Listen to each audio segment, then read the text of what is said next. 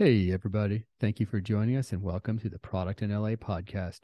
I'm your host, Ethan Cole, and this is an opportunity to shine the spotlight on some of the exceptional technology leaders we have as part of the LA community in an unedited, one take, organic conversation. With us today is Thor Clark. Super excited to have you here, Thor. Great. Thanks for having me. Oh, Looking forward to it. Yeah, this is this is gonna be fun. Thank you for coming to the studio. Uh, but first, a word from our sponsors. Product LA is brought to you by Uruit. Do you need help completing your roadmap items? Uruit is a digital product development agency with over 15 years of experience helping companies build web and mobile apps by embedding directly into their Scrum teams. Uruit's expert full stack software developers provide quality code to help you get the job done. If you need React or Angular front end devs, or perhaps help with Node.js, .NET, or Python development, DevOps, or even product or design to help solidify requirements, they're ready to help you close out roadmap items and actually release to customers. Learn more at uruit.com. That's U-R-U-I-T.com.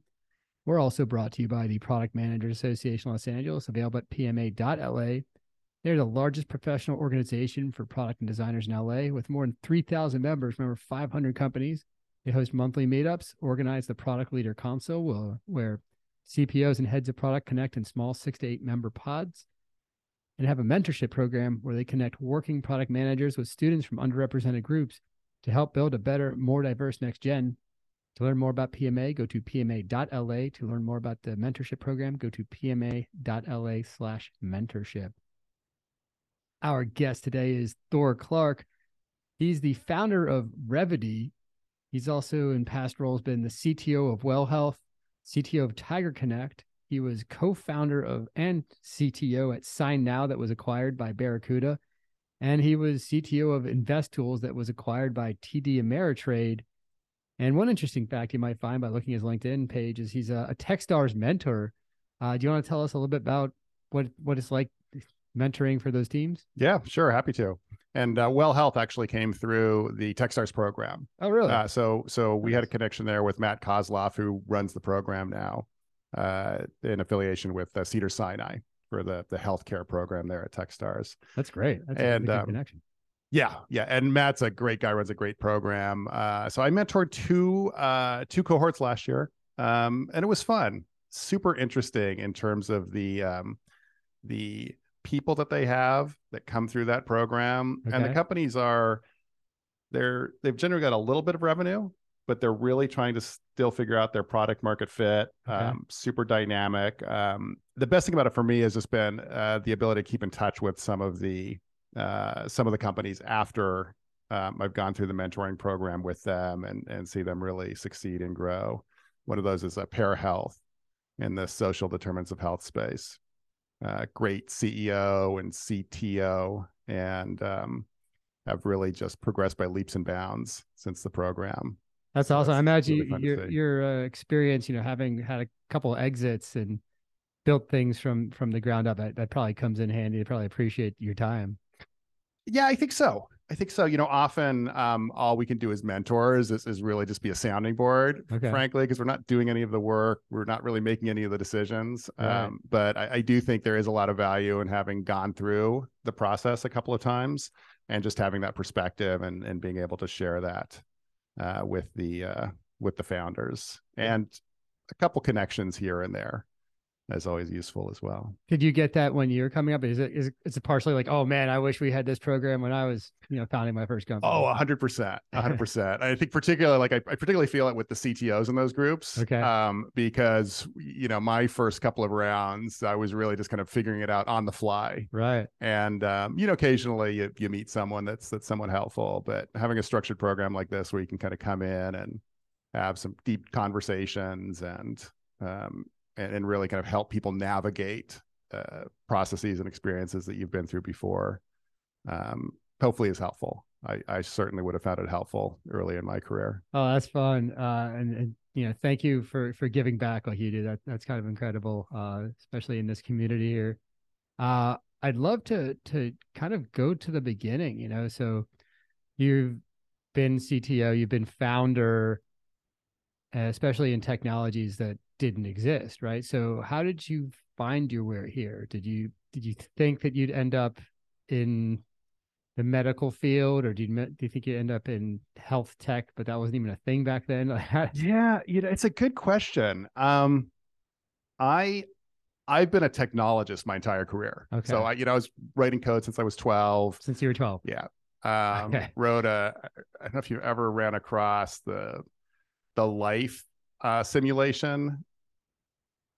Very kind of old school like geeky Sim kind of City thing. or no, it's a, um, it's a very simple kind of cellular automaton program that um, uses a very a couple of very simple rules to create very complex patterns. Okay. In any case, um, I remember I, I, saw it at the Exploratorium just when I was a kid up in San Francisco. Okay. And um, wrote it in assembly language on an old uh, on an old TRS-80 computer, and that was kind of my first introduction to programming. And I've just loved computers ever since. At age twelve. Yes. Wow. And um, uh, so I've always been uh, really interested in technology, um, and did a little bit of machine learning as an undergrad, uh, and and so kind of got my my hands in that a little bit and got into financial services okay. and then ad tech and right. and have done a little bit with um, you know e-signature and, and online transactions uh, uh, healthcare was never really on my radar to be totally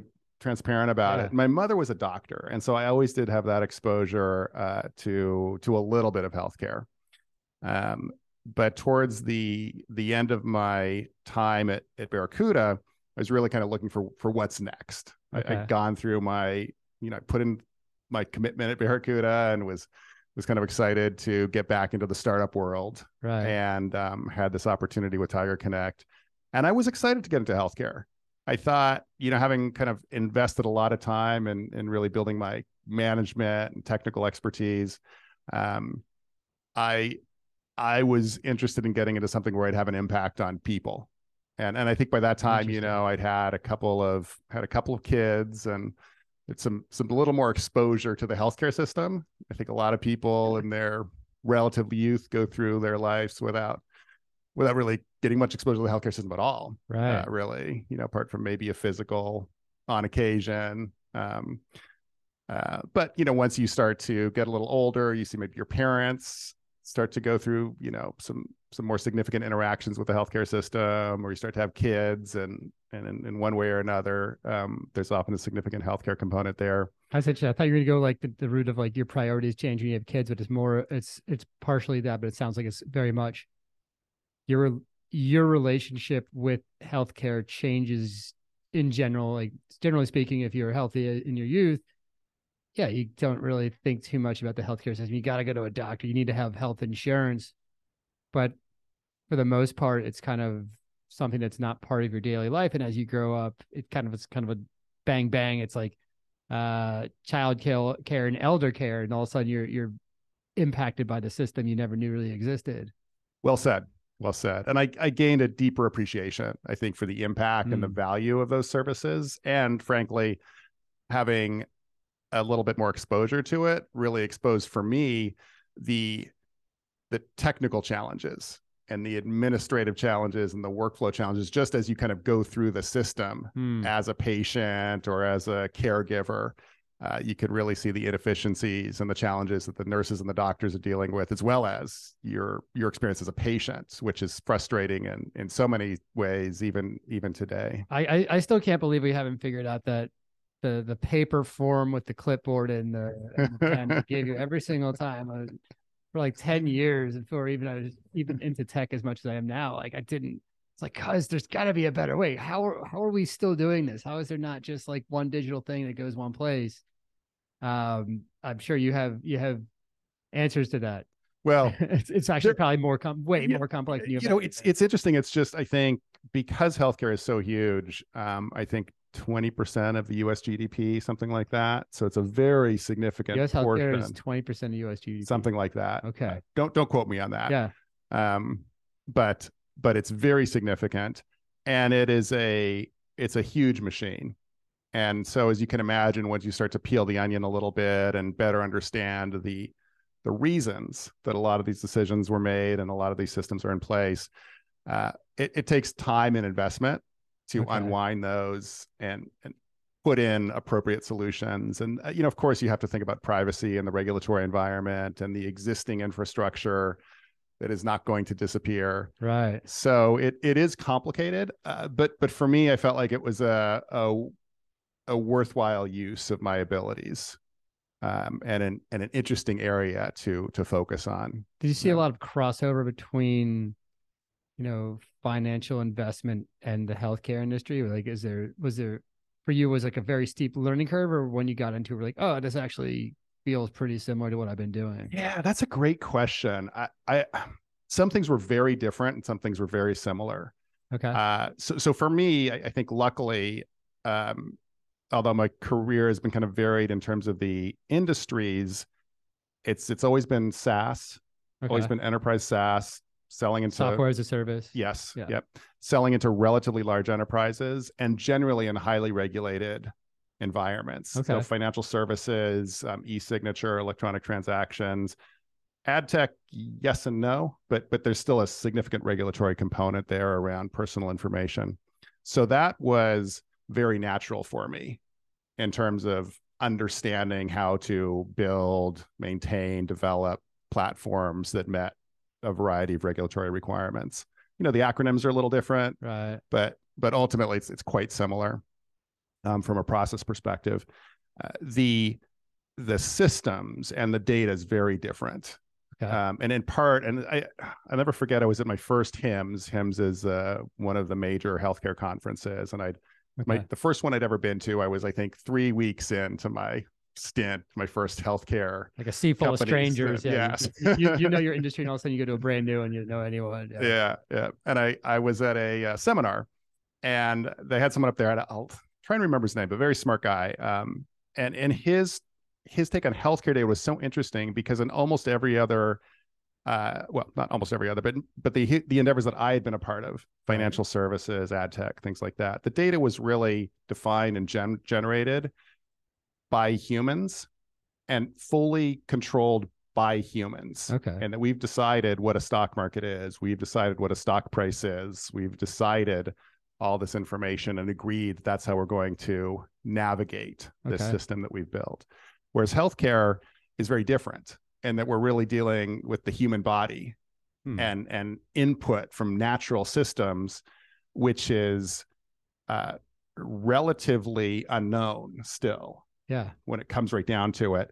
And that you might be collecting the right set of data today, and there might be a discovery tomorrow that means, oh, we need to collect new data, and we didn't have that data in the past. Oh, interesting. Or there might be data we're, we're collecting today we don't care about anymore, or data that we have been collecting but without enough precision to be really useful. And there, um, there was that makes the system much more complicated because it's constantly changing out from under your feet. It's not really a static system, and there isn't a governing body that gets together once a year and says, "Well, now we're going to change things." right. it's really just this huge uh, human effort to better understand the human body and and the human mind, uh, uh, frankly, uh, when it comes to behavioral health issues. And as a technologist, you know, you want to support that, but the domain is different. It's it's it's not as simple um, or as predictable as financial services. I was gonna say, is it? Do you feel like it's more reactionary? You you have to react to these changes, or you have to react to like some new disease that comes up, and all of a sudden it throws out the window everything you thought you knew. Well, I think so. I mean, I'll give COVID as a great example. You know, you know, frankly, like we um so I lived through that at Well Health and we transitioned um from, you know, fast growing, we're probably doubling, you know, year over year at the time. Um just just rolling out patient communication, patient engagement solutions. do a quick description of what well health is. Oh, sure. Yeah. So so Well Health manages um the last mile of patient communication outside of the office. Okay. So e- everything that um, every interaction that a uh, patient might have with a healthcare system um, outside the office Okay. can go through Well Health. So billing, um, appointment reminders, you know, questions. Uh, my kid has a rash. What should I do about it? Should I come in?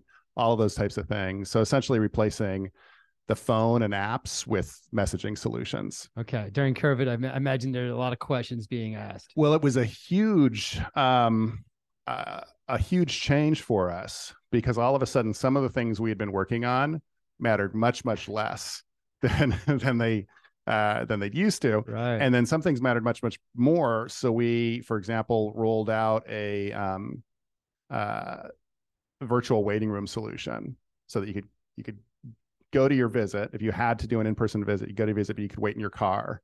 right. And then the front office. So rather than the front office calling people from the waiting room, the front office just push a button and say, "Oh, Jane Smith is you know ready to see it. You know, is their room is available."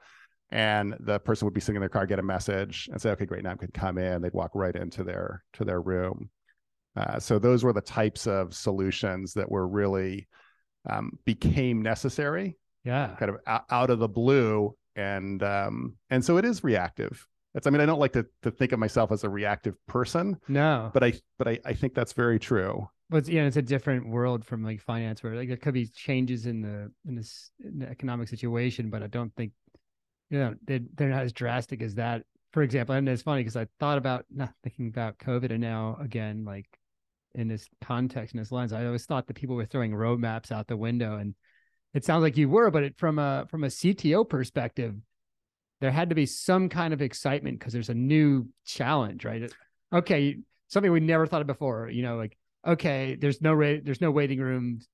We want people to go in one at a time. They're going directly to the, the office. We need to have a waiting room from people's cars, and you Mhm. know we need to have some new solution. I think, I feel like from the the CTO, you, even though maybe the, the the stimulus for it is reactionary, there's a lot of inventiveness that comes into how do, how do I solve this new problem that arose? I, I yes, I, I would agree with that. I think well, there were a couple things that were really um, positive about it. One, from a team perspective, we it just really reinforced our mission Hmm. um, because Yeah. we'd always really thought of our ourselves and, and what we did as um, ultimately serving patients and, and providers and you know, in, a way the opportunity to not just kind of sit at home and stress about about things but Yeah. to actually get work done that was having a real impact on on real patients At that and helping moment, yeah. people exactly it was it was um um just we're kind of lucky in a way to to have that opportunity to to really have an impact and contribute in a meaningful way. Um, and yes, and then of course technical challenges. I don't think you get into technology unless you love solving problems with other people. Right. And um, you know what a problem to solve, right? You've got you know your your team internally all kind of working together on this. You're in you're integrating closely with with at least one other organization, often two or three other organizations to to integrate into workflows and get everything actually up and running and working appropriately. And um, and so there's the components that are very fun and, and I think enjoyable for everyone who's involved. That's incredible. And you brought you just kind of bringing back these feelings that you kind of forget, I guess. Is uh those first couple weeks and months in COVID when you wanted to be able to do something, right? So at PMA we we did a hackathon with AILA and USC and UCLA, uh, just trying to figure out, hey, what could we do, you know, students and you know, mentors and advisors to make a difference. Uh it, it must have been really invigorating to be on you know on, on your team at that moment because you're like okay guys like this it's our turn like Yeah. this we get to actually do something we can make a difference the world is literally sitting around hoping they could do something uh this is us this is Yeah. great Yeah, yeah. So it was um so but yeah, that's a, that was a, a great great question. Um and and I think yeah, a lot of what we do is reactive. So so I'll give you another example. We um you know in in what we're working on today around um diagnosing um more effectively, more accurately kind of out of a doctor's note. And I don't mean uh clinical decision support, but really kind of extracting what's in the doctor's note and providing the the right set of codes okay that are as accurate and um, it's like correct as possible based on what the doctor has put in. and a code to be like a billing code Uh, yeah, I a diagnose a diagnosis code.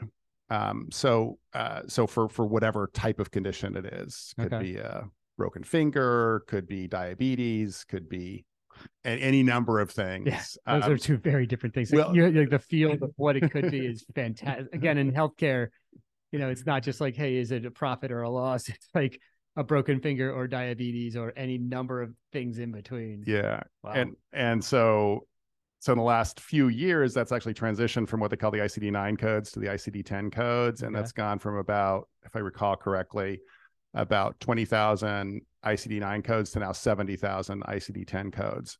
And really, what they've done there is that they just developed more specific di- diagnoses to more accurately reflect the condition of the patient Okay. based on uh, progress in in medicine, right? Progress in understanding these conditions in a at a more detailed level, Right. um, as well as progress in understanding where we can kind of have an impact on patients based on their conditions and the level of detail about their conditions we need to be able to make decisions and uh, create uh, care plans and, and so on for those patients um, with the data that we have. So that's another example where we're reactive and that we're responding to this much more detailed set of diagnostic codes. Yeah.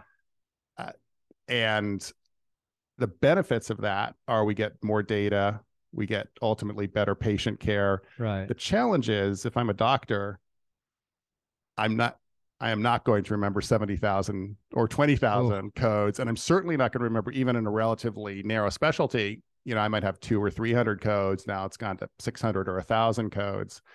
And managing that change is is very challenging and, and ultimately kind of frustrating for a doctor um, particularly when it has impacts on patient care and reimbursement and a bunch of other things.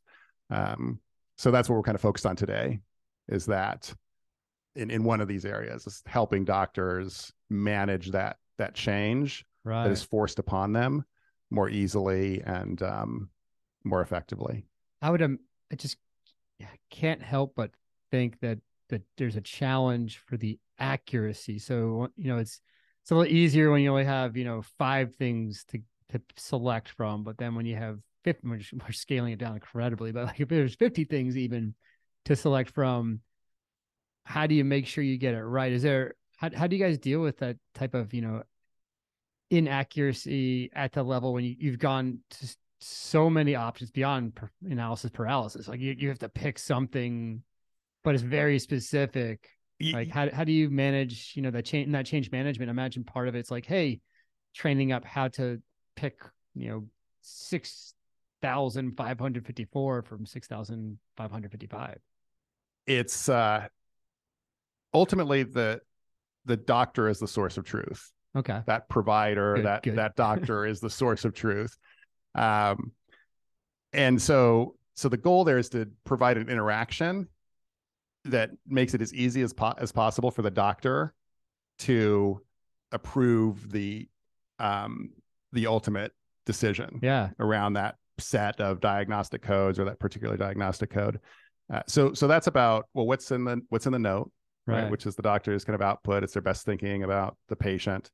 And how does that map to this list of diagnostic codes? Which one seems to be the most likely? And then the interaction with the doctor, which is you present to the doctor this this diagnostic code, which is you know has clinical terminology in it, but the doctor can certainly understand. right. And then fine tuning that with the doctor, and maybe there's additional information that can go into the note that helps clarify what this very specific code is, or um, uh, or, or perhaps there's just a different code that um, is adjacent um, to the one that the the system is looking at, and so it's that kind of back and forth, which helps the doctor finalize that diagnosis, make sure it's correctly documented in the note, okay. and then just move on to the next um, to the next patient and to that next encounter.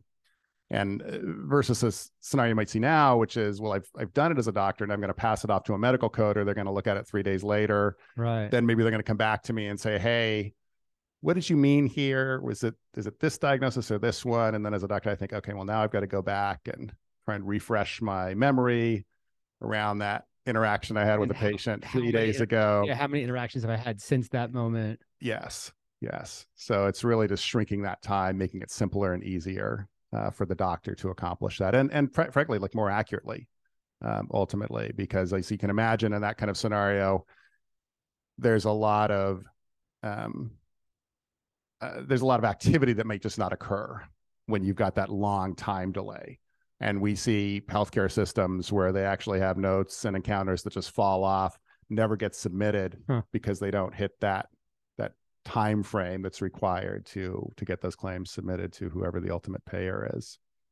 So there's a lot of uh, time based uh, components to that entire process that uh, that are challenging. I think the hope too would be that by fixing some of these inaccuracies or these delays, that it would bring the overall efficiency of the healthcare system into place where maybe it comes back to the end consumer eventually and the price isn't as high. Yes. Yeah. It, improving efficiency in the back office right. frees up more resources, more time um, for the the care delivery component of it, for yeah. the work that the nurses and the doctors are doing, and the time that they're able to spend with patients, um, and then also the communication with the patient and improving that, the timeliness of that communication, the timeliness of that entire process um, is also beneficial to a patient in terms of understanding what was I diagnosed with, what what's my treatment plan, and and all the rest of it. Yeah, and even in the in the in the room too. You know, my, my wife's a labor and delivery nurse, and she tells me about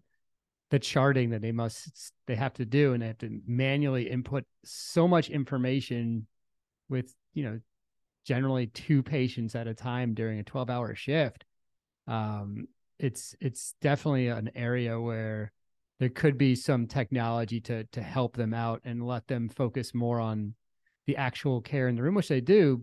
They actually they often stay you know past hours to to finish up on the charting but um, to give those folks a break to focus on the, the actual task at hand more than the documentation in the back end would be yeah. Be very welcome i know from that side. Yes. Well that's uh, that's great to hear. Yeah i, I love healthcare uh, frankly. I just feel like there's so much opportunity to have an impact. Yeah. And because it's a highly regulated environment um, and in a very conservative environment mm-hmm. there's still a tremendous opportunity with the with the right approach uh, with a conservative approach that that utilizes new technology appropriately uh, to to genuinely improve um, the care that people get and the experience that doctors have and and nurses um, in delivering that care. And where do you see it going? I love that. So I'm asking a technologist who loves healthcare. Like where where do you see where do you see that the biggest leaps in the next call it five years? Well, my my hope, just to be blunt about it, is that the biggest leaps come from biosciences. Okay. You, you know, I, I think better cancer treatments. Mm. I think some of the um, uh, some of the new therapies that are being developed, and I, I know there's actually uh, uh, quite a few of these startups here in in LA um, in the biosciences, and that seems to be kind of a, a growing um, uh, segment coming out of, I guess, UCLA and, and other universities. Uh, so, so I think some of that immunotherapy uh, work and, and some of these other approaches is super interesting and, and compelling.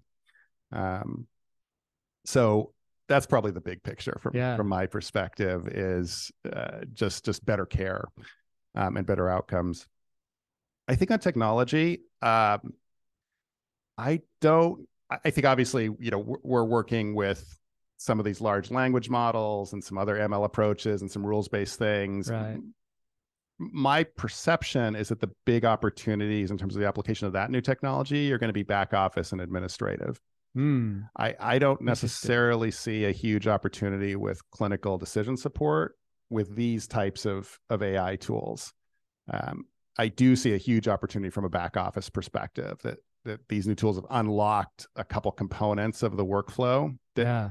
prior to this you just you had to have a person there and then when you have a person there it it creates all kinds of inefficiencies and bottlenecks. Um, but once you've removed that need, you can really then automate a full um, a full cycle of this administrative work, and then do that you know, very quickly and optimize it and improve it in a bunch of different ways. Um, ultimately, with the you know delivering a better experience for for doctors and nurses and patients. And so I, I think there's huge opportunities there. Hmm. Uh, on the clinical decision support side, I'm I'm not so sure. From I, I, once you peel the onion on that a little bit, I I don't perceive as much value today from the AI tools around actual actually doing the work of diagnosing um, uh, patients. Yeah, and so, but we'll see. I could I could certainly be wrong about that. Yeah, and, and part of that is too. It's just there's just so many variables that yeah, yes, the AI can be trained for it, but um, there's also who wants to have their life on the line, you know, the decision being made, you know, um, by a program that is not yet fully vetted. And maybe maybe that's like a you know, 20 year down the line thing. But yeah, to, to your to your point, I, I love the, the, the this concept that it's really going to be the back end office. It's going to be your life will get better as a patient. It'll be less painful, hopefully fewer forms, um, yes. and you know quicker turnaround so that you can get the care you need and although the paperwork can be handled quickly. Yeah. Awesome. Well, you know, grounding it in LA, um, I love that you brought up the the bioscience community here, uh, which is which is strong and yeah, they're doing they're doing some cool things, making, you know, at least some folks are working on you know algorithms that help create better drugs and treatments. Uh, this is pretty neat. Uh, but love to hear uh, your most LA thing. You know, it's the most LA thing that's happened to you. Is it? Uh, it doesn't have to be tech related. It could be. Uh, yeah. Love to hear it. Um. Well, the the most LA thing. Uh, I guess one thing that comes to mind. I was at uh, I was at Yahoo. Um, okay. Uh, number of years ago when I was in the ad tech space, and we had gone out just with some coworkers to one of these hotels on um, on the Santa Monica beach. Okay. Might have been Shutters. I forget which one, right. which hotel it was.